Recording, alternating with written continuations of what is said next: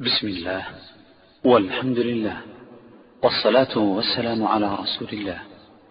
أيها الأحبة في الله يسر إخوانكم في تسجيلات الراية الإسلامية بالرياض أن يقدمون هذه المحاضرة والتي هي بعنوان كيف يفكر المسلم في الواقع؟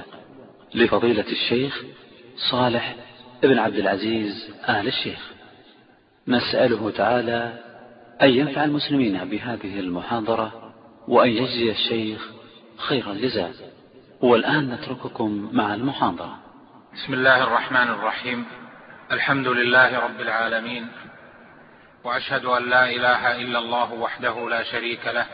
وأشهد أن محمدا عبد الله ورسوله صلى الله عليه وعلى آله وصحبه وسلم تسليما كثيرا. أما بعد فيا أيها الأحبة في الله السلام عليكم ورحمة الله وبركاته. وإني لفرح مسرور بأن نلتقي في بيت من بيوت الله. لنتدارس ما ينبغي علينا أن نعمله ولنتفاهم حول كثير مما يهمنا معرفته في العلم والعمل والمنهج والسلوك. ولا شك أنكم ترون أيها الإخوة اليوم تغيرت الأمور كثيرا مصداقا لقول النبي صلى الله عليه وسلم فإنه من يعش منكم فسيرى اختلافا كثيرا. فعليكم بسنتي وسنة الخلفاء الراشدين المهديين من بعدي. تمسكوا بها وعضوا عليها بالنواجذ وإياكم ومحدثات الأمور. والسنة كما هو معلوم الهدي والطريقة. فعليكم بسنتي وسنة الخلفاء الراشدين المهديين من بعدي يعني عليكم بهدي وطريقتي ومنهجي ومن والخلفاء الراشدين من بعد.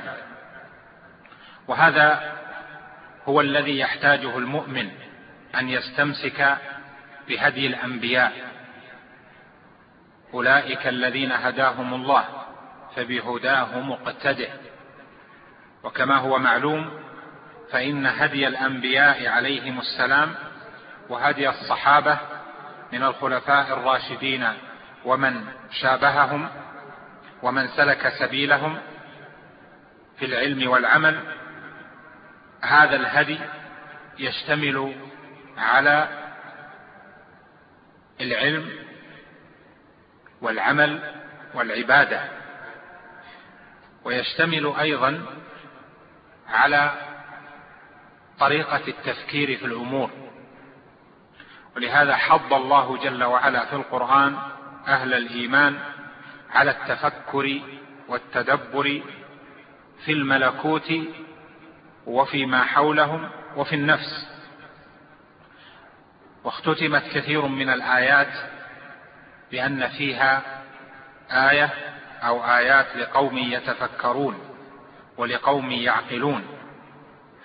فالعقل والفكر مهم جدا بل إن حجج الله جل وعلا وإن بيناته والآيات والبراهين التي أوتيها الأنبياء عليهم السلام ما ثبتت إلا بما أعمل به أهل العقول عقولهم فعرفوا أنها آية وبرهان من الله جل وعلا. كما قال أبو بكر الصديق رضي الله عنه حينما قيل له في إسراء النبي صلى الله عليه وسلم ومعراجه إلى السماء ثم رجوعه في ليلة فقيل كيف تصدق ذلك؟ قال إني لأصدقه فيما هو أبعد من ذلك يأتيه الوحي من السماء ونحن عنده وهذا لأجل صحة المنهج في التفكير والنظر في الأمور لأنه إذا صح المنهج فإن الشبهات تولي ولا تأتي. وكما هو معلوم فإنه ما من شيء في الحياة اليوم إلا وله منهج به تعلم الطريقة الصحيحة في الوصول به إلى النتائج سواء كان ذلك في المسائل العلمية أو في المسائل العملية. فنقول مثلا منهج الاعتقاد كذا. المنهج في العقيدة. بما تثبت العقيدة وكيف نعلمها وكيف نتلقى النصوص وكيف نفهم ذلك. المنهج في الفقه جعل له العلماء أصول الفقه. المنهج في الحديث جعل العلماء له مصطلح الحديث. المنهج في السيرة جعل له العلماء أصول السيرة. في التاريخ جعلوا مصطلح التاريخ. وفي اللغة العربية جعلوا النحو وفي البيان والمعاني جعلوا البلاغة وهكذا في التفسير جعلوا علوم القرآن وهكذا في أمور كثيرة. كذلك في السلوك والتعبد هناك منهج وطريقة رسمها السلف حتى يتبين الحق من الباطل في مسائل السلوك. ولما أتى ثلاثة نفر إلى النبي صلى الله عليه وسلم وسألوا عن عبادته فأخبروا بها فكأنهم تقالوها. فقال أحدهم أما أنا فأصلي ولا أنام وقال الآخر أما أنا فأصوم ولا أفطر وقال الثالث أما أنا فلا أتزوج النساء. فأخبر النبي صلى الله عليه وسلم فبين لهم الهدي والطريقة ومنهج التفكير في هذا في هذه الأمور ومنهج العمل. فقال أما أنا فإني أصلي وأنام وأصوم وأفطر وأتزوج النساء فمن رغب عن سنتي فليس مني. فالمنهج في العلم والمنهج في العمل مهم جدا لسلوك الصراط المستقيم. وفائدة هذا المنهج أن المنهج يعصم من أن يكون للمرء المسلم في كل يوم طريقة وحكم على الأشياء. فإذا كان المنهج مستقيما والتفكير صحيحا وفق الشرع ووفق الكتاب والسنة وهدي السلف وما نص عليه الآئمة من أهل العلم الذين شهدت الأمة لهم بالإمامة فإنه يعصم المرء من الخطأ. فإذا كان عرف أهل العلم أصول الفقه وأصول الحديث وأصول التفسير وهكذا والنحو بأن مجمل هذه العلوم التي هي علوم المنهج والأصول أنها تعصم قواعد وقوانين وضوابط تعصم من الخطأ في العلم. فكذلك الأمور التي تقع في الأمة وما يحصل في الحياة اليومية وكيف يتعامل المسلم مع هذا الواقع؟ هذا في الحقيقة يحتاج إلى منهج وإلى طريقة. لذلك عنوان هذه المحاضرة أختير بأن يكون منهج التفكير في الواقع أو كيف يفكر المسلم في الواقع. وهذه هي المعضلة اليوم. فنجد أن كثيرين من المسلمين لديهم نظر في الواقع إما في الواقع السياسي أو في الواقع العلمي أو في الكلام على الدول أو في الكلام على العلماء أو في الكلام على الدعوات أو على الحركات الإسلامية أو على الشباب أو على الكبار أو على المؤسسات الخيرية أو في الكلام على طريقة النجاة للأمة وكيف مخرج الأمة من هذا المأزق الذي تعيشه وكيف وكيف وكيف في أشياء كثيرة. ولكن نجد أن كثيرين لهم في كل حال موقف ولهم في كل قضية رأي وهذا خلاف الأصول. الأصول الشرعية تقضي بأن يكون المنهج مستقم في التفكير من الكتاب والسنة وما كان عليه السلف الصالح ومستقم من المنهج العام الذي سلكه علماء الأمة وحكماؤها لأنه كما قال النبي صلى الله عليه وسلم إنه من يعش منكم فسيرى اختلافا كثيرا فعليكم بسنتي وسنة الخلفاء الراشدين المهديين من بعدي. وقال وتمسكوا بعهد ابن أم عبد ونحو ذلك. فإذا هذه الأمة بحاجة إلى منهج في التفكير في الواقع. مهما تغير الواقع ومهما تعد تغيرت الأحوال قبل مئة سنة قبل خمسمائة سنة قبل ألف سنة واليوم وغدا لا بد من صناعة منهج في التفكير. هذه المحاضرة لا أدعي أني سأضع كل معالم هذا المنهج لأن هذا يحتاج إلى تأصيل هذا العلم وتدوينه وإلى أن ينبري له المجموعة الكبيرة من العلماء والدعاة وطلبة العلم وأهل الحكمة والعقل حتى يكون مؤصلا لدينا في تعليمنا وفي جامعاتنا وفي التعليم العام وفي منهج دعاتنا وفي المساجد ولدى الشباب إلى آخره ولدى الناس حتى يكون المنهج مؤصلا لطريقة في التفكير سليمة لكي يكون المرء على سلامة في دينه. ولذلك أهم ما يهتم به الواحد منا كيف ينجو. ليس العجب ممن هلك كيف هلك ولكن العجب كما قال السلف ممن نجا كيف نجا. لما استعرض بعض علماء السلف سبل الهلاك وسبل الغواية قال ليس العجب ممن هلك كيف هلك. لأن سبل الشيطان كثيرة. كثيرة جدا. ولكن العجب ممن نجا كيف نجا. ومعالم النجاة أولها وأعظمها توفيق الله جل وعلا وإعانته وتسديده. هذا هو العصمة. ثم أن يأتي المرء بالأسباب.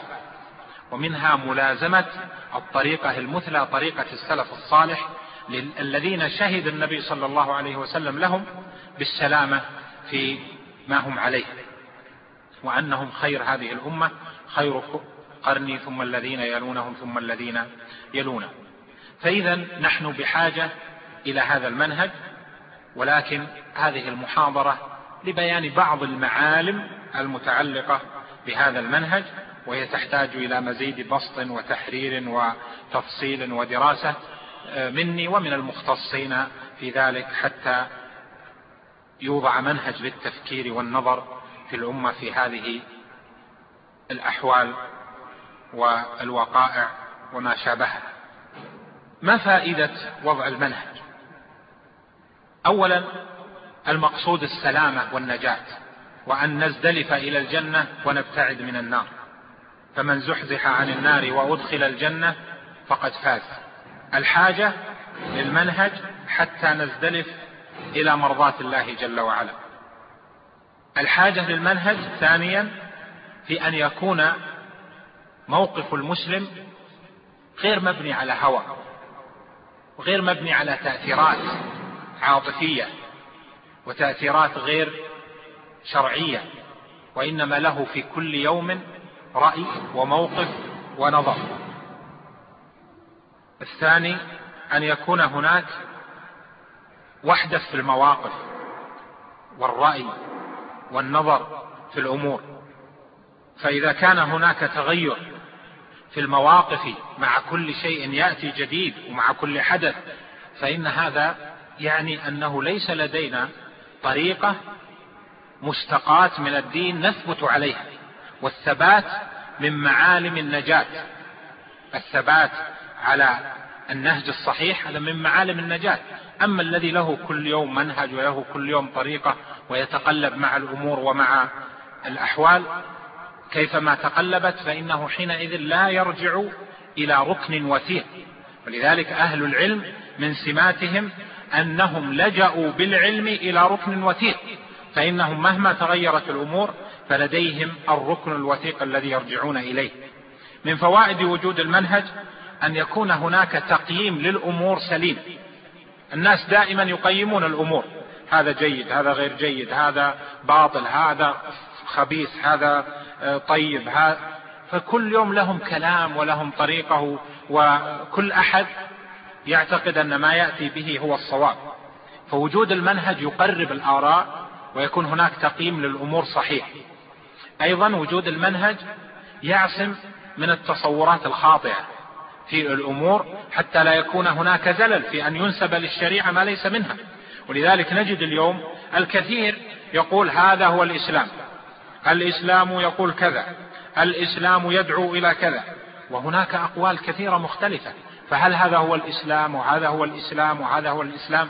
فلا بد إذا من طريقة في التفكير تعصم المرء في مثل هذه الأوضاع المتغيرة. أيضا من فوائد وجود المنهج التفريق بين الحقيقة والباطل بين الحقيقة وضدها لأن هدف المسلم ما هو الحق؟ هدفنا دائما الحق وأن ندعو إلى الحق ونستمسك بالحق. كيف يعرف ذلك؟ له أساليبه ومنها أن يكون منهج التفكير صوابا صحيحا. هناك معالم عامة تؤثر في التفكير الصحيح. إذا كان المنهج المقصود منها التفكير الصحيح فإن المعالم التي تجعل هذا التفكير صحيحا متمثلة في عدة أمور. الأمر الأول هو الحذر من الفتن فإن الفتنة في القول أو في العمل هذه يجب أن نحذرها سواء على أنفسنا أو في مجتمعنا. ولذلك النبي صلى الله عليه وسلم صح عنه كما في البخاري وغيره أنه قال ما أنت محدث قوما حديثا لا تبلغه عقولهم إلا كان لبعضهم فتنة والفتنة مأمور أن نبتعد عنها وعن أسبابها. فإذا من المؤثرات أن يكون من منهجنا أن نبتعد عن الفتن ونسعى في السلام. فكل شيء يؤدي إلى فتنة واختلاف في القول والعمل وحدوث فتنة في المسلمين فهذا من الأساسيات أن نبتعد حتى نصل إلى التفكير الصحيح. أما إذا أتى أحد قال لا يهمني المهم أني أصل إلى الأمر سواء حدث فتنة ما حدث فتنة الصحابة تقاتلوا وحصل ذبح وحصل قتال ونحو ذلك فهنا بدأ الهز في التفكير وحينئذ لا تستغرب أن يكون بعدها نتائج عنده في التفكير أخرى. فإذا الوقاية من الفتن هذا منهج. ولذلك كان من سمة الصحابة حتى لما وقع الاختلاف أنهم حذروا وابتعدوا عن الفتن وما يؤدي إليها. الأمر الثاني أن نحسن الظن بالله جل وعلا وأن نتفاءل. فإن النبي صلى الله عليه وسلم صح عنه أنه قال لا يمت أحدكم إلا وهو يحسن الظن بربه تعالى. والتفاؤل النبي صلى الله عليه وسلم كان يحب الفأل فإذا هناك معلم من معالم الوصول إلى التفكير الصحيح. أن لا تنظر إلى الأمور بيأس بقنوط بنظرة كما يقولون سلبية سوداوية وإنما تنظر بتفاؤل. لأن النبي صلى الله عليه وسلم قال إن هذا الدين بدأ غريبا وسيعود غريبا كما بدأ فطوبى للغرباء. قال العلماء معنى قوله بدأ غريبا وسيعود غريبا أنه كما كان في أول البعثة وأول الرسالة بدأ غريبا ثم قوي وانتشر فكذلك سيعود غريبا ثم يقوى وينتشر. وهذا يعطيك الفأل وحسن الظن بالله جل وعلا.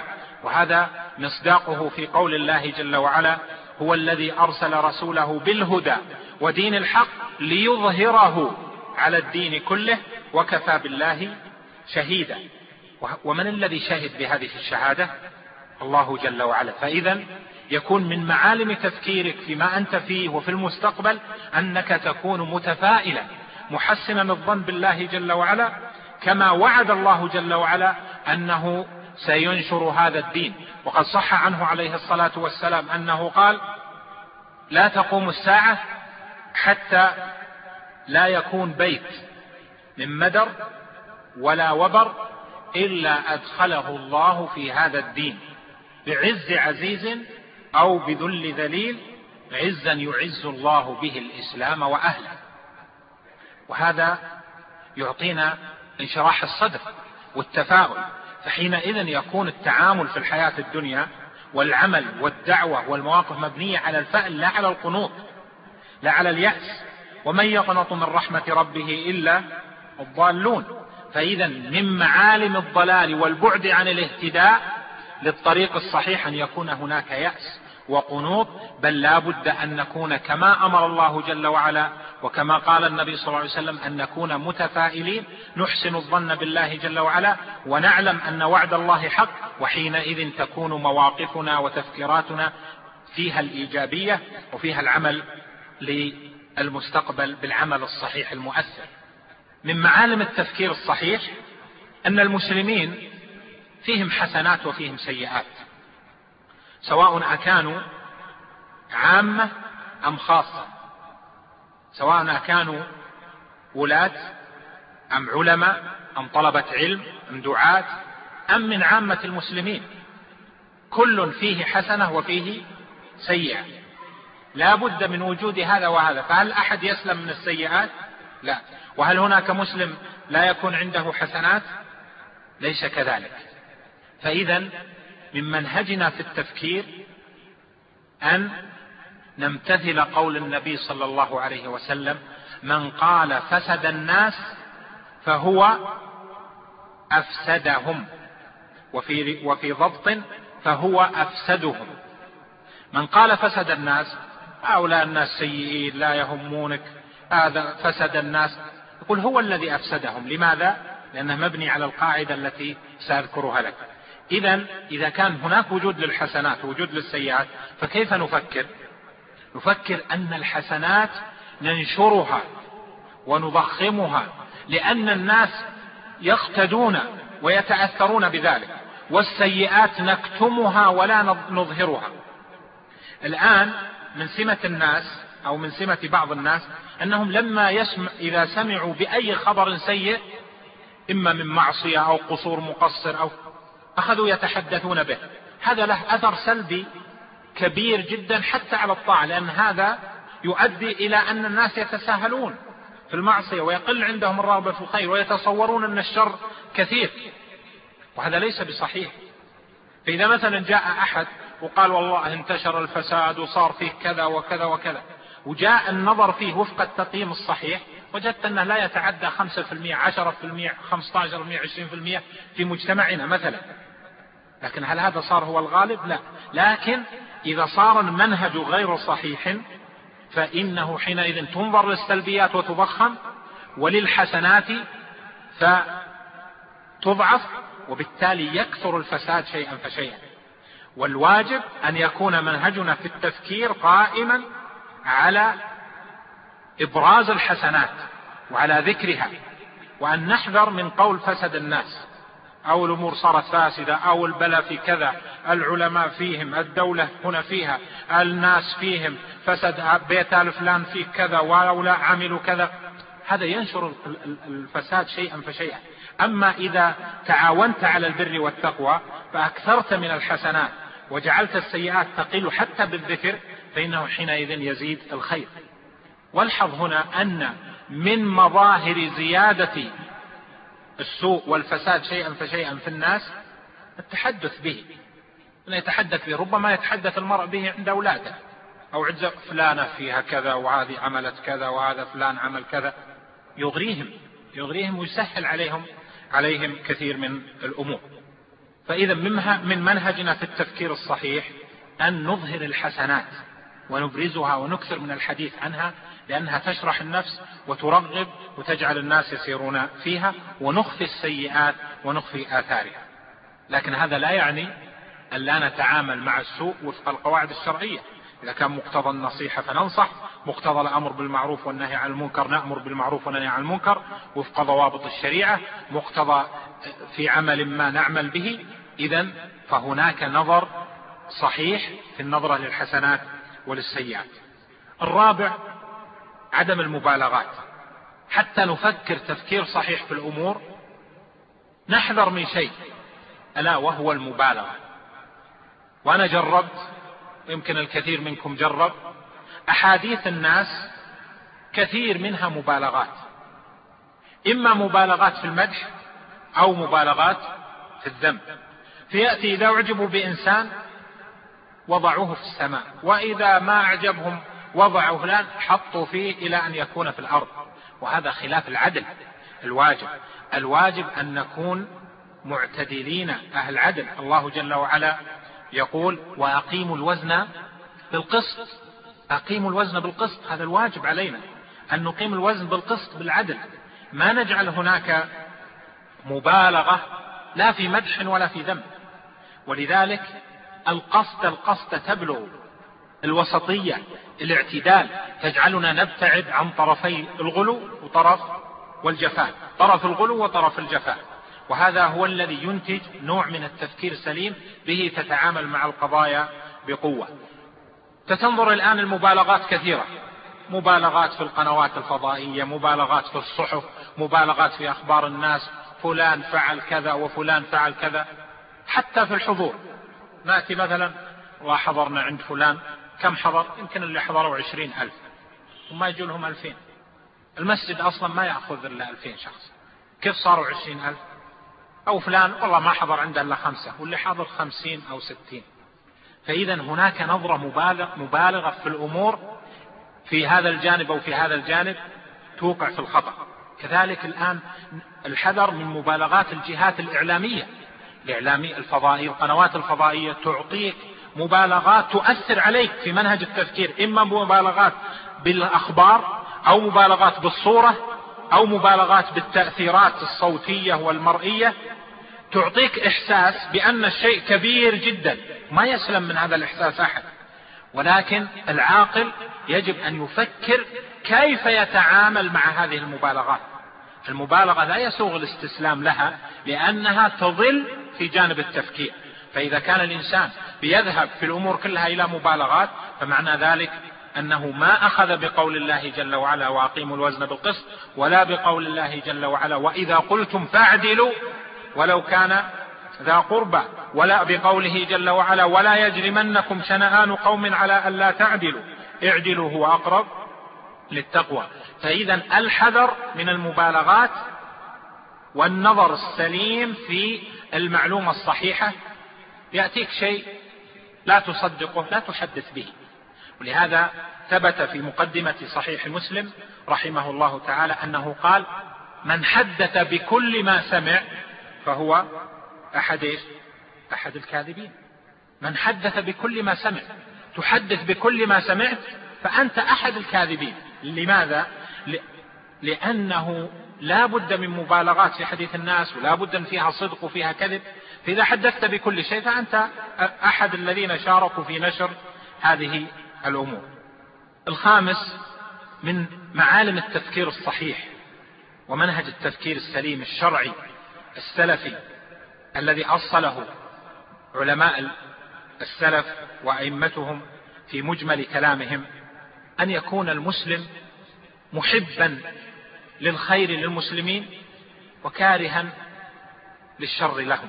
المؤمنون والمسلمون بينهم محبة في الله وولاية في الله. قال جل وعلا إنما المؤمنون إخوة. وقال والمؤمنون والمؤمنات بعضهم أولياء بعض. يعني بعضهم يحب بعضا وبعضهم ينصر بعضا. أن تحب الخير للمسلمين هذا يعطيك هدوء وتفكير صحيح في الاتجاه وفي معالجة القضايا. بعض الناس يأتي يقول هؤلاء هذول الله هذه ما جاءنا منهم إلا الشر. وهؤلاء فيهم البلاء عملوا لنا كذا لكن الأصل محبة الخير للمسلمين. فمن كان منهم مهتديا على الطريق الصحيح سليما فإنك تعضده وتعينه لأنه يمشي على وفق المنهج الصحيح منهج السلف الصالح. منهج العلماء الربانيين الراسخين في العلم. ومن كان عنده غلط فيناصح يبين له خطأه لا يتبرأ منه لأن المحبة بقدر ما فيه من الإيمان. وهكذا فكل مؤمن له محبة وله نصرة بقدر ما فيه. حتى الظالم من المسلمين فتنصره بحجزه عن الظلم. انصر أخاك ظالما أو مظلوما. قال كيف أنصره ظالما؟ قال أن تحجزه عن الظلم.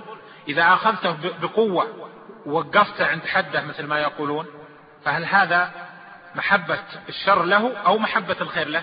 محبة الخير له. ولذلك جاء في الحديث عجبت لقوم يقادون إلى الجنة بالسلاسل. يقاد للجنة بإيش؟ بحبسة. يقاد للجنة بسجنه لأنه يحصل له من الخير ما لا يحصل له بخلاف ذلك. فإذا محبة الخير المسلمين تعطيك انشراح في النفس وتعطيك عاطفة صحيحة ولكن بانضباط بأن هذه المحبة وفق الضوابط التي ذكرنا. السادس من المعالم العامة للمؤثرات الصحيحة في التفكير أن يكون هناك غيرة لدى المسلم منضبطة بضوابط الشرع. المسلم يحتاج إلى ثبات على الحق ثبات على الهدى ويحتاج إلى أن يكون في نفسه حب لمناصرة الحق والدعوة إليه. هذه لا تكون إلا بوجود الغيرة على الإسلام الغيرة على المسلمين الغيرة على حرمات الله. هذه الغيرة تجعلك تفكر بالتفكير الصحيح بحيث إنه لا يحملك الذي ذكرناه في عدم الاهتمام بالأمور وعدم النظر. يكون كل شيء دع. الأمور ولا تهتم بشيء بل يكون هناك عندك غيرة وتحسس لواقع المسلمين لما عليه الأمة لما فيه المسلمون لما في لما فيه المسلمون من أحوال. يكون عندك غيرة على حرمات الله غيرة في على المسلمين في تعليمهم ودعوتهم أو في نصرتهم أو في تقويتهم.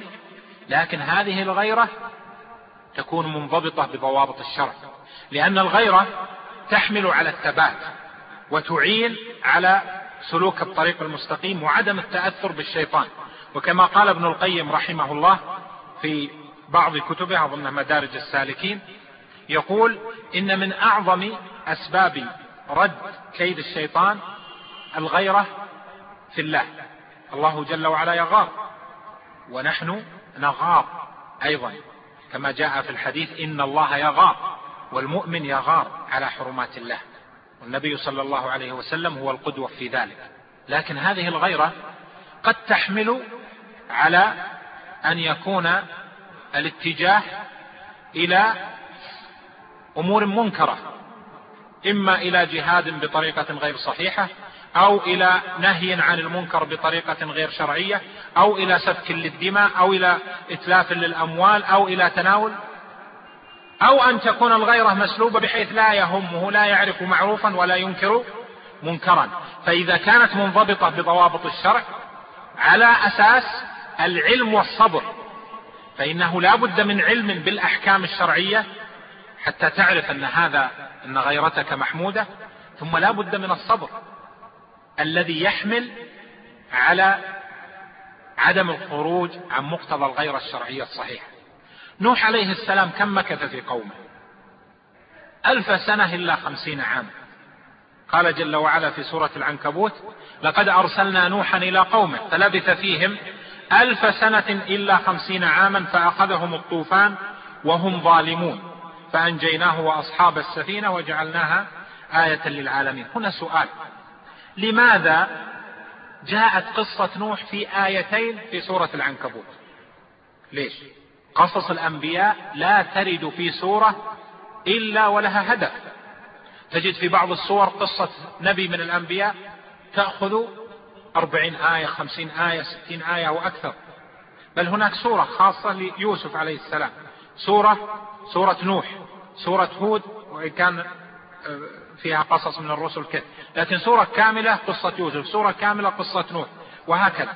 فلماذا أحيانا تأتي مختصرة؟ وأحيانا تأتي مطولة. هذه فائدة عرضية في آه، في المحاضرة لأجل مناسبة ذكر قصة نوح عليه السلام. جاءت في سورة العنكبوت في آيتين. لأن المقصود من من ذكرها في هاتين الآيتين هو ذكر الزمن فقط. فلبث فيهم ألف سنة إلا خمسين عاما. ثم ذكر النتيجة فأخذهم الطوفان وهم ظالمون. قصة القصة بتفاصيلها لا تهم في هذا الموضع. لماذا؟ لأن سورة العنكبوت الهدف منها والمقصد هو التحذير من الفتنة.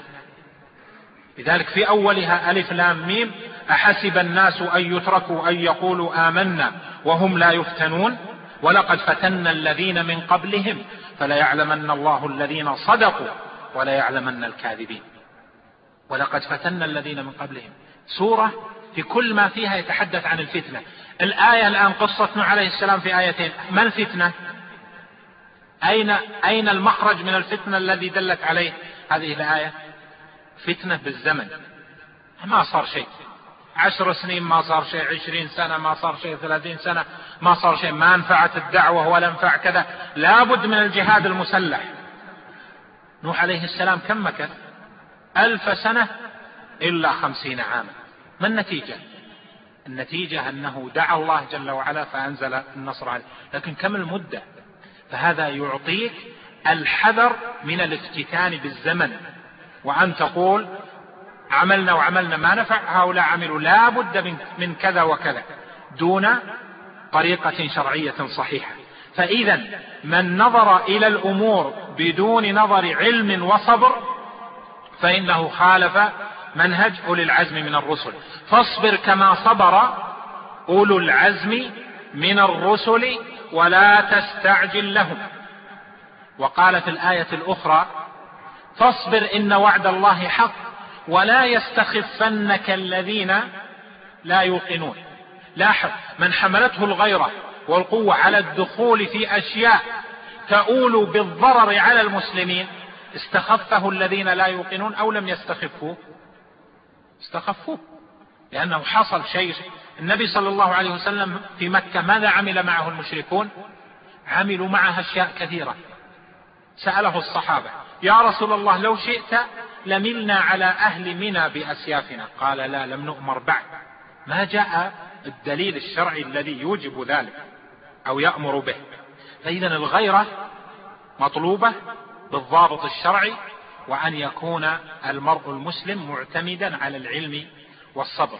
لابد من علم حتى لا يكون هناك سلوك للجهل ولا بد من صبر حتى لا تأتي الغيرة على الدين. جاء واحد وشاف منكر أخذ وعمل شيء خلاف الصبر المأمور به أو خلاف العلم.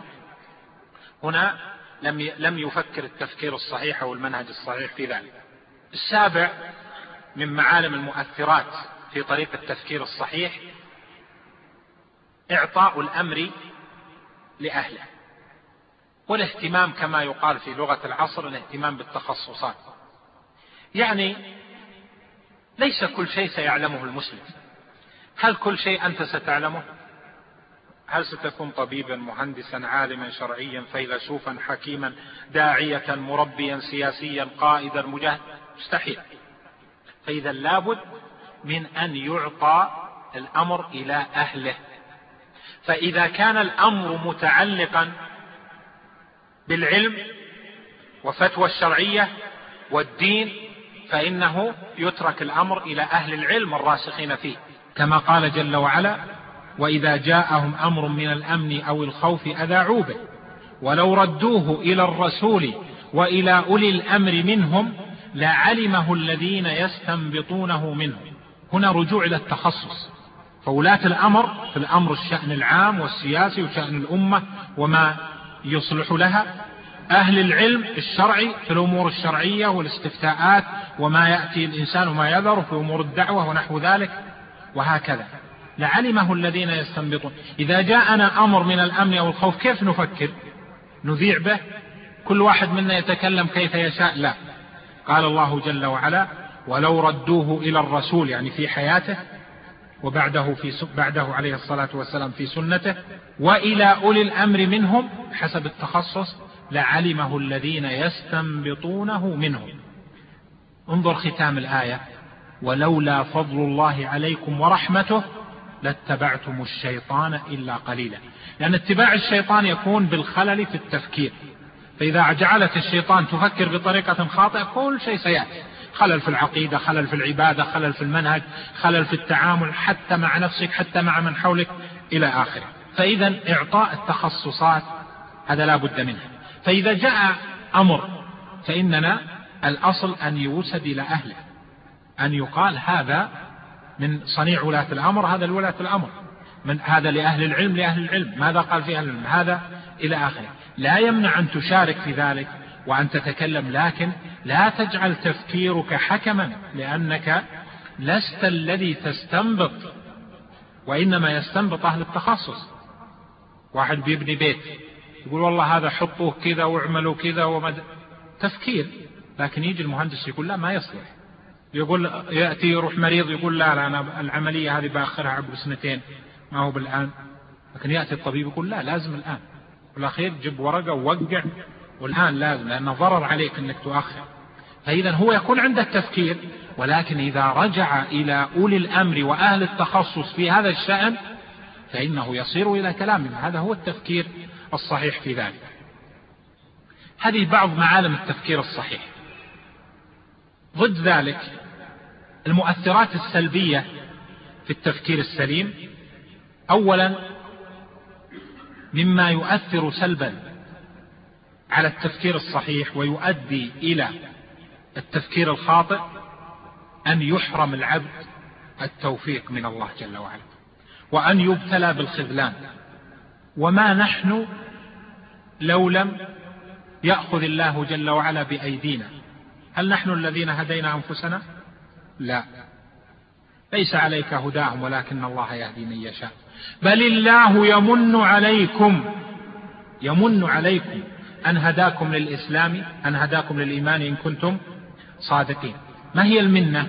المنة الإعطاء من دون موجب استحقاق.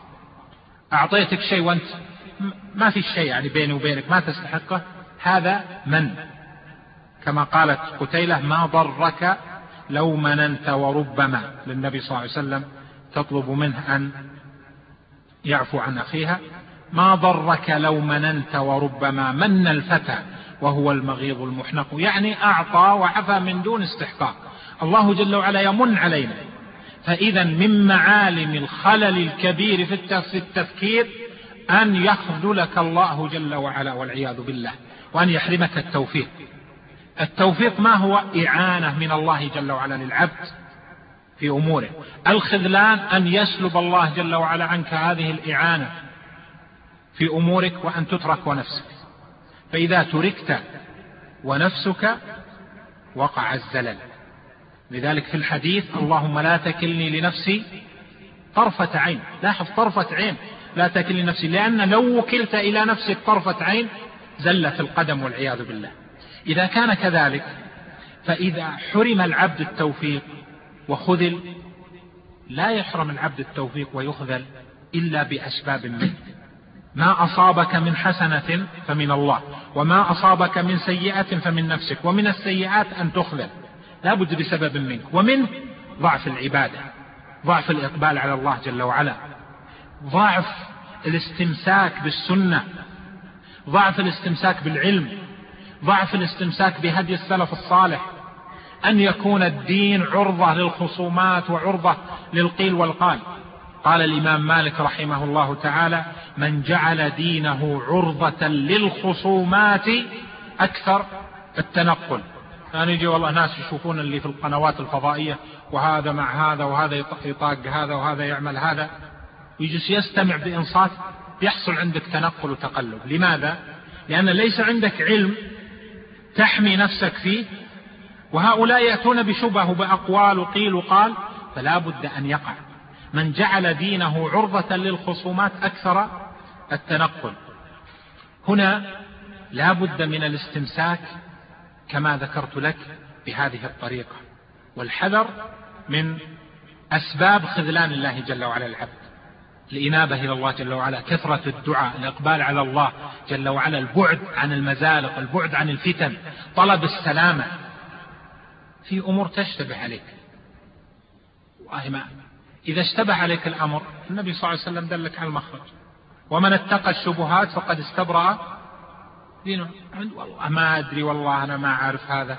لا تحتار اتق الشبهات اترك الموضوع كله برمته ثم ابحث عن الصواب. لكن هناك من يعرف الصواب من يعرف الغلط لكن أنت اشتبه عليه فاتركه. هذا هو طريق النجاة. فإذا لا بد من, من الإقبال على الله جل وعلا حتى يكون التفكير سليما وأن نحذر من الخذلان لأن هذا له أثر كبير في التفكير الخاطئ. من المؤثرات السلبية على التفكير السليم أو أشياء تجعل التفكير منهج التفكير خاطئا. تصديق الشائعات. الناس مغرمون بالشائعات. فإذا اسمعوا خير ما حد انشره لكن إذا اسمعوا شيء فيه ما فيه نشروه. الشائعات هذه كثيرة الانتشار وأكثر الشائعات لا صحة لها والصحيح منها مبالغ فيه كما ذكرنا في الذي قبل. الشائعة ما حكمها؟ محاضرات كثيرة وهناك كتب ورسائل في الشائعات معروفة ويمكن أن ترجعوا إليها لكن هنا من التأثيرات السلبية على التفكير الصحيح تصديق الشائعات. كما قال الله جل وعلا وإذا جاءهم أمر من الأمن أو الخوف أذاعوا به. يعني شائعة ينشر الشائعات وهذا لا يصح. من حدث بكل ما سمع فهو واحد الكاذبين تنشر الشائعات هذا يؤثر على تفكيرك. ثم بعد ذلك أنت تنشرها تصدقها. يعني مثل ما قال بعضهم يكذب الكذبة ثم إذا انتشرت ورجعت إليه قال يمكنها صحيح. وهو أصلا اللي كذبها. يقول أحد آه، أظن هتلر في, في ألمانيا يقول لوزير إعلامه يقول اكذب الكذبة عشر مرات رددها. اكذب الكذبة إعلاميا عشر مرات فإنها ستصبح حقيقة. حتى أنا سأصدقه. وهذا صحيح في, في طبع الإنسان. هو يقولون أشعب آه، هو قال للناس المكان الفلاني فيه دعوة. شافهم كلهم تسامعوا وكلهم راحوا. يعني في عزيمة وهو يحب أن يأكل مجانا. فراح. شاف الناس يروحون يروحون وهو معلم عشرة. لكن جت الشائعة وصار شاف. قال والله يمكن صح يمكن صحيح بروح أنا. بها. هذا تأثير الشائع حتى على النفس. فلذلك من الخلل في التفكير أن تصدق الشائعات. شرعا لا يجوز بل لا بد من التثبت. إن جاءكم فاسق بنبأ فتبينوا وفي القراءة الأخرى فتثبتوا. البيان فتبينوا يعني اطلب البيان اطلب الحجة اطلب الدليل. مو معقول. يحصل كذا مو معقول. والآن يلفق أشياء على الناس لا حصر لها وكذب صراح من معالم الغلط في التفكير تحذر منه حتى إذا أردت التفكير الصحيح تحذر من شيء وهو تأثير الشعارات. والألفاظ الرنانة الطنانة كما يقال. يقول بعض الفلاسفة كم نفذت أمور هي من الخرق بمكان يعني نفذت أشياء ومشت في الناس و... وآمنوا بها وصدقوا وعملوا بها ولا عمل بها طائفة. كم نفذت أمور هي من الخرق بمكان يعني سيئة هي في ظل ألفاظ حسنة الانتقاء. في ظل ألفاظ حسنة الانتقاء. يأتي المفكر أو صاحب الدعوة أو صاحب السياسة أو صاحب الحزب أو إلى آخره فيريد التأثير على الناس يأتي بلفظ جميل يؤثر به على الناس حتى ينخدعوا باللفظ ولا ينتبهوا إلى ما تحته. فإذا من أسباب التفكير الخاطئ الانخداع بالشعارات. والمؤمن العبرة عنده بحقائق الأمور لا بالشعارات. النبي صلى الله عليه وسلم ماذا قال لنا في آخر الزمان؟ قال يشربون الخمر يسمونها إيش؟ بغير اسمها. هل هذا للخمر فقط؟ ظاهر الحديث للخمر. لكن لماذا يخصون الخمر بأنهم يسمونها بغير اسمها؟ عندهم أشياء ثانية. سموها بغير اسمها حتى تكون حلالا. كذلك سيسمون هذا وهذا وهذا وأشياء كثيرة. في اليوم هناك أشياء كثيرة المراد منها خلاف الشعار. لكن الشعار يأتي حتى يمشي ويروج. مثالها مثلا الإصلاح النهوض بالأمة الوهابية الجهاد إصلاح المناهج قضايا كثيرة. يقول ضبط أو المؤسسات الخيرية الحذر من من أن تمول الإرهاب. ألفاظ ظاهرها جميل. الإصلاح مطلوب محاربة الفساد مطلوب. سواء كان في الأمور السياسية أو في الأمور الدعوية أو في الأمور العلمية أو في أي مجال من المجالات. الإصلاح مطلوب. إن أريد إلا الإصلاح ما استطعت. لكن ما داخل هذه الكلمة؟ ما تحتها؟ الإصلاح كيف؟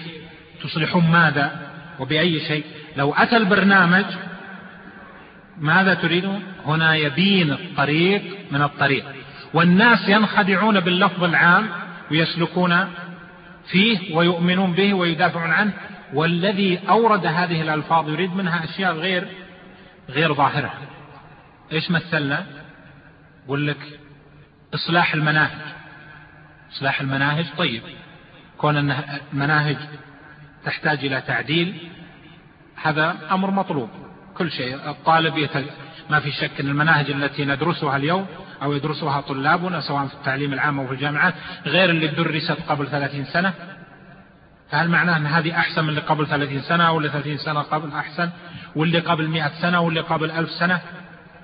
فمفهوم إصلاح المناهج مفهوم طيب في ظاهر تعديلها بما يوافق لكن ما داخله هنا يأتي الكلام. هناك دعوات. مناهج المسلمين تدعو إلى الإرهاب. مناهج التعليم في المملكة العربية السعودية فيها كذا. آه دخلنا إذن في أن ما نحن عليه من الدين والصلاح والمناهج الشرعية إلى آخره أن فيها أشياء يراد أن أن تضعف أو أن تجتنب أو أنها بجملتها يكون فيها كذا وكذا. إذن فيكون في حذر. مثل الجهاد. الجهاد شرعي مطلوب ومأمور به وسنام الإسلام الجهاد لكن دخل في الجهاد قتل النفس دخل في الجهاد قتل الأطفال دخل في الجهاد قتل النساء دخل في الجهاد قتل المعصومين معصومين الدم دخل في الجهاد ما يضر بالأمة بكل أنواعها. إذا هذا سمي جهادا وحقيقته ليس كذلك. ليش؟ حتى من رغب في الجهاد يدخل فيه منخدعا به. مثل الآن المؤسسات الخيرية. الهجمة عليها شديدة. كيف نفكر؟ والله الم... هذه فيها دعم للإرهاب إلى آخره. طيب فيها خلل مالي. فيها كذا وكذا. طيب الخلل يصلح. لكن كم نسبة الخلل؟ واحد في المية؟ اثنين في المية؟ كم آه، نسبة الغلط؟ فيه اجتهادات؟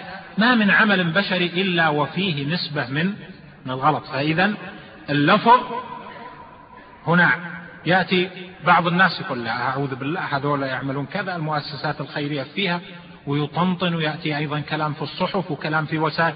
وكأن الشر هنا. والحقيقة أن هذه شعارات لكن تحتها أمور سيئة. نعم. المؤمن الحكمة ضالته أن وجدها فهو أحق بها. إذا كان في إصلاح في المؤسسات الخيرية مطلوب إعادة تنظيمها مطلوب ضبطها ماليا وضبطها إداريا وهيكلتها هذا مطلوب لكن ليس معنى ذلك الاتهام ليس معنى ذلك أننا نصدق ما يقال فرق بين هذا وهذا. فالمؤسسات الخيرية تعمل عملا عظيما في الأمة. هذه أمثلة لذلك. من المؤثرات السلبية في منهج التفكير الأخذ بالأشد والأقوى من الأقوال أو الأعمال على أنه الصواب والحق. بعض الناس يفكر كيف؟ أن الأقوى دائما من الأقوال الله هذا القوي هذا الذي فعل هذا الرجل هذا الشجاع هذا أنه دائما هو الصواب وليس كذلك. القوة في في موضعها محمودة والحكمة أو وزن الأمور أيضا في موضعها محمود. بل قد تكون الحكمة في القوة والحكمة أحيانا في في تمرير الأمور. لما أتى عمر رضي الله عنه مع النبي صلى الله عليه وسلم في صلح الحديبية قال عمر يا رسول الله على ما نقبل الدنية في ديننا؟ ألسنا على الحق وهم على الباطل؟ هنا القوة. النبي صلى الله عليه وسلم صالحهم حتى إن في الشروط فيها كما قال عمر دنية. لكن المصلحة للأمة فيما أراده النبي صلى الله عليه وسلم لأنه الأدرى بالمصالح حتى عمر على جلالة قدره وهو ثاني رجل في الأمة أبو بكر ثم عمر لكنه هنا نظر نظرا. أراد الأقوى لكن الحكمة كانت في خلاف ذلك. كذلك لما جاءت حرب المرتدين الأمر انعكس. لما جاءت حروب الردة كان الأقوى من؟ أبو بكر الصديق رضي الله عنه. وكان الذي يريد اللين من؟ عمر رضي الله عنه. عمر قال كيف تقاتلهم؟ فآل الأمر إلى قول عمر رضي الله عنه فلما رأيت أبا بكر شرح صدره على القتال أو للقتال علمت أنه الحق. فإذا الإنسان قد يعتري في مواقف قوة قد يعتري في مواقف. هنا كيف تفكر؟ ليس الصواب في المنهج في التفكير أن القوة والشدة هي الصواب بل في كل موضع يكون وهذا يعرفه العقلاء الحكماء يعرفه أهل الأمر أولي الأمر العلماء الراسخون الذين مرت بهم تجارب إلى آخره. فإذا المسألة لا تأخذ دائما بالأشد من الفتاوى على أنها هي الصحيح أو الأشد من الأقوال الصحيحة أو الموقف القوي على أنه هو الصحيح. قد يكون صحيحا وقد يكون الحكمة بخلافه أو الصواب بخلافه في الفتوى مثلا النبي صلى الله عليه وسلم ما خير بين أمرين إلا اختار أيسرهما ما لم يكن إثما. نستمع للأذان. تبين بهذا هدي النبي صلى الله عليه وسلم في أنه إذا خير بين أمرين اختار أيسرهما ما لم يكن إثما. إذا كان الأمر واضح أنه إثم هذا يجتنب. لكن إذا خير بين أمرين يختار الأيسر لأن هذا الدين يسر. فإذا من المؤثرات على المنهج الصحيح في التفكير أن يأخذ المسلم بالأشد والأقوى والأغلب على أن هذا هو الحق ليس كذلك. الدين يسر. إن هذا الدين يسر ولن يشاد الدين أحد إلا غلب. قد تكون القوة في الموقف مطلوبة كما ذكرنا وقد يكون اللين مطلوبا وكل في موضعه يحمد إذا تولاه من يحسن الأمر. نكتفي بهذا القدر وأسأل الله جل وعلا أن يبرم لهذه الأمة أمر رشد يعز فيه أهل الطاعة ويعافى فيه أهل المعصية ويؤمر فيه بالمعروف وينهى فيه عن المنكر. اللهم وفق ولاة أمورنا لما فيه الرشد والسداد واجعلنا معهم من المتعاونين على البر والتقوى. اللهم وفق علماءنا إلى ما فيه رضاك ودلهم على ما فيه الخير في القول والعمل. اللهم وفق كل من عمل إلى للإسلام إلى ما فيه عز الإسلام وصلاح المسلمين. اللهم يهيئ لنا من أمرنا رشدا واغفر لنا ولوالدينا ولمن له حق علينا ولأموات المسلمين إنك جواد كريم. اللهم إن ذنوبنا كثيرة وأنت الغفار الرحيم. اللهم فاغفر جما اللهم فتجاوز عما تعلم ولا نعلم.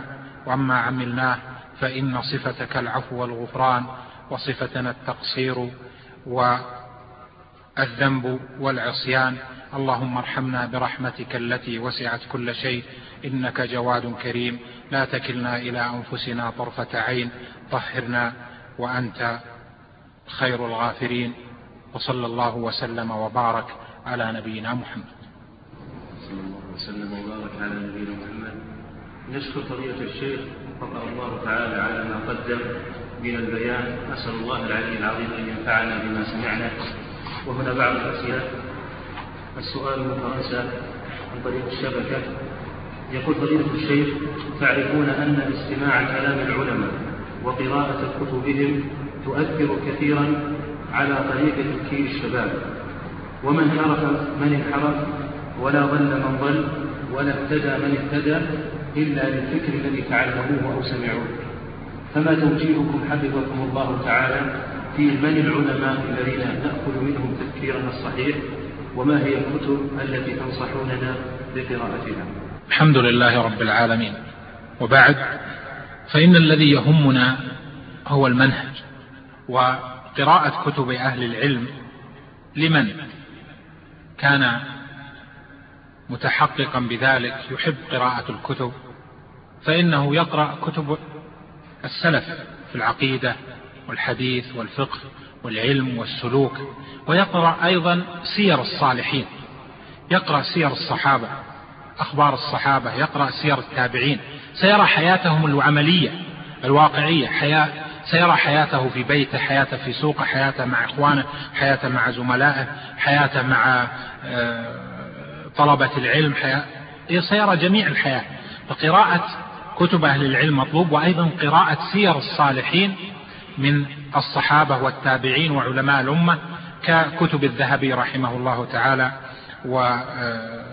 وكغير ذلك فإنها تؤنس النفس وتضعك أمام طريق لاحق. أما الكتب المحددة التي يؤخذ منها فإنه لا تحديد في الكتب.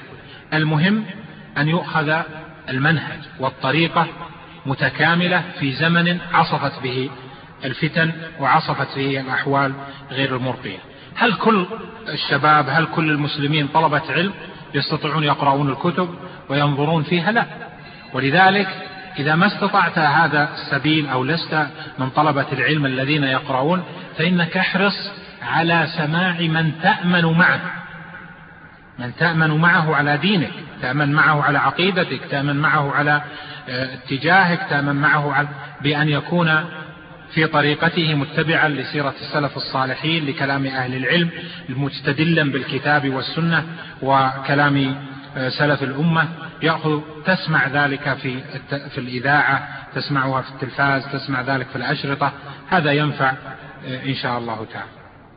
وهذا السائل يقول كيف نواجه ونعدل آه، طرق التفكير أو طرق تفكير الآخرين الذين نجد في كلامهم حماسة غير منضبطة واندفاعا زائد نرجو توجيها. بارك الله فيكم.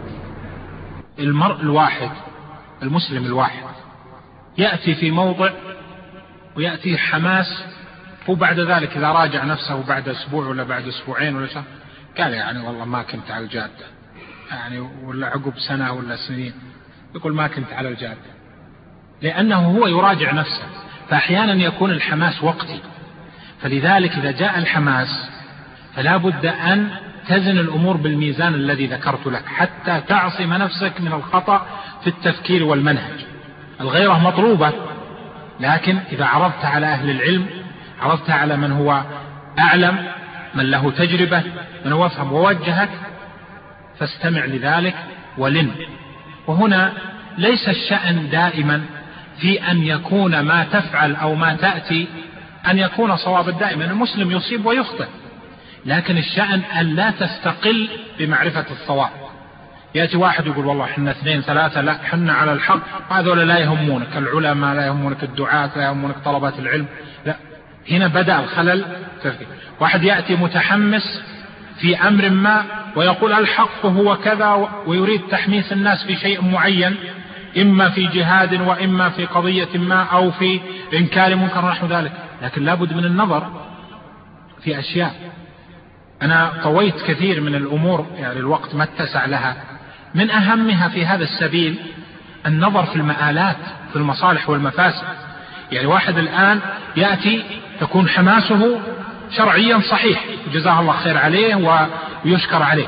لكن إذا انضبط بضوابط الشريعة قدر فيه المآلات والمصالح والمفاسد فإن الشيء إذا كانت مفسدته أكبر أو مفسدته راجحة أو كبيرة فإنه ليس شرعيا أن تسلكه. لا بد أن تكون المصلحة محضة أو أن تكون المصلحة راجحة والمفسدة قليلة جدا وهنا يكون المنهج صحيحا. أما إذا كان الأمر غير منضبط أو أن يقول كلاما لا ينتبه إلى مآلاته وما يؤدي إليه في الأمة أو في الناس فإن هذا يكون غير جيد في حقه. مثلا بعض الآباء في بيته أولاده الصغار يريدون أشياء. هو من حماسه للدين ومن رغبته في الخير يمنعهم من أشياء لكن هذه تولد عندهم أشياء أخرى في المستقبل ولو كبروا. إذا كان هو لم يضع لهم برامج تعليمية أو دخول في حلقات قرآن أو, أو علم أو عمل أو نحو ذلك بحيث يستغلون وقت فراغهم. أما أن يقول لا وهذا لا وهذا لا يصلح وهذا لا يصلح. وهو ليس عنده برنامج بديل دعوي وتعليمي لهم فإنه قد يؤدي إلى مردودات سلبية. ولذلك الحماس مطلوب لكن أن يكون على وفق الشرع. إذا كان يؤدي إلى أمور سيئة فهذا نعرف أن الحماس غير شرعي. ولازم لا بد أن نفرق ولازم أن نفرق ما بين حال القوة وحال الضعف في الأمة. الأمة تمر بحال قوة وحال ضعف. النبي صلى الله عليه وسلم كان في مكة قويا بربه جل وعلا لكن, لكن كان الصحابة مستضعفين. أليس كذلك؟ في المدينة انقلب الأمر. فإذا لابد من رعاية حال القوة وحال الضعف. إذا فكر المسلم التفكير السليم يقول هل نحن في حال القوة وفي حال الضعف؟ إذا كان في حال الضعف لابد أن نجري عليه الأحكام الفقهية للضعف. إذا كان في حال القوة في الأمة والدولة و فلا نجري أحكام القوة وهكذا. فننزل الأمور منازلها اللائقة بها. جاء كثير من الأسئلة تسأل عن كيف يمكننا الجهاد في سبيل الله أولا نعلم أن الجهاد المطلوب من المسلم ليس هو جهاد السيف فحسب بل مطلوب منه أن يجاهد. النبي صلى الله عليه وسلم والصحابة في مكة كانوا مجاهدين مع أنهم أمروا بألا يرفعوا السيف. كيف كانوا مجاهدين؟ مجاهدين بالحجة والبيان. قال الله جل وعلا نبيه في سورة الفرقان وهي سورة مكية فلا تطع الكافرين وجاهدهم به جهادا كبيرا.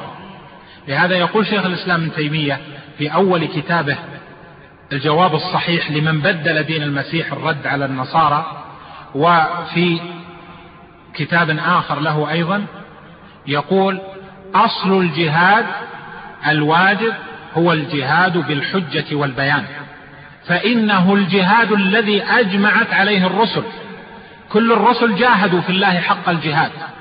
هل كل رسول أمر أن يرفع السيف؟ هذا نوح عليه السلام وهو أول الرسل لم يؤمر بذلك.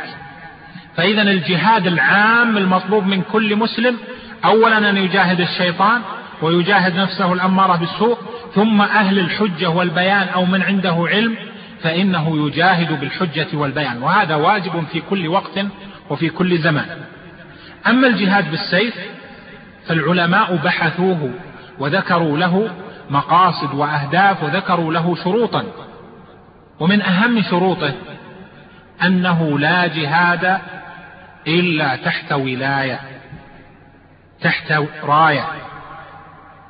بمعنى أنه لا بد ما دام هناك وجود ولاية فإنه لا بد من الجهاد تحت هذه الولاية. إذا لم يكن الداعي للجهاد ولي الأمر أو الدولة فإنه لا جهاد لأن الذي يدعو هو صاحب الصلاحية في الشرع وهو الإمام. ولذلك نص العلماء على أن في كتب الفقه كما نص عليه ابن قدامة في المغني وكما نص عليه غيره على أن الجهاد سواء كان جهاد طلب أو كان جهاد دفع فلا يخرج المسلمون للجهاد إلا بعد استئذان ولي الأمر. وهذا إجماع من المسلمين على ذلك. ومن خالف في هذا فهو لا يقدح في الإجماع لأجل أن الإجماع مستنده الدليل الشرعي وهو قول الله جل وعلا فقاتل في سبيل الله لا تكلف إلا نفسك وحرض المؤمنين. الخطاب لمن؟ للنبي صلى الله عليه وسلم بصفته إماما للمسلمين. من الذي يحرض الإمام ولي الأمر؟ النبي صلى الله عليه وسلم قال وحرض المؤمنين. قال العلماء وهنا الذي يحرض ويدعو الناس لذلك هو ولي الأمر. لذلك في كل دولة بحسبها وفي كل مكان بحسبه والجهاد الصحيح هو ما كان فيه مفهوم الجهاد الكامل. في ذلك من هيئ له في أرض ما أن تجتمع فيه شرائط الجهاد وأن يجاهد بالسيف ويكون تحت راية صحيحة والجهاد لهدف إعلاء كلمة الله. هناك جهاد ما له هدف. هناك قتال ما يسمى جهاد قتال لا هدف له. إنما الهدف منه القتل وهذا ليس هو الجهاد المطلوب في الشرع. قال النبي صلى الله عليه وسلم حينما سئل عن الرجل يموت في كذا ويقتل في كذا قال من قاتل لتكون كلمة الله هي العليا فهو في سبيل الله. يعني الغاية من الجهاد أن تكون كلمة الله هي العليا. فإذا كنا نعرف أنه لن يحصل ذلك في مكان ما أو في أرض ما فإنه حينئذ لا بد من النظر في ذلك وفق الدليل. فالمقصود من ذلك أن الجهاد بالسيف والسنان له شروطه الشرعية والعلماء تكلموا فيه والرجوع في ذلك كما ذكرنا إلى ولي الأمر وإلى الدولة. نعم. الله عليكم. وهذا السؤال الآن يقول السائل استراليا كيف نتعامل مع الفرق المنحرفة مثل الصوفية وغيرها؟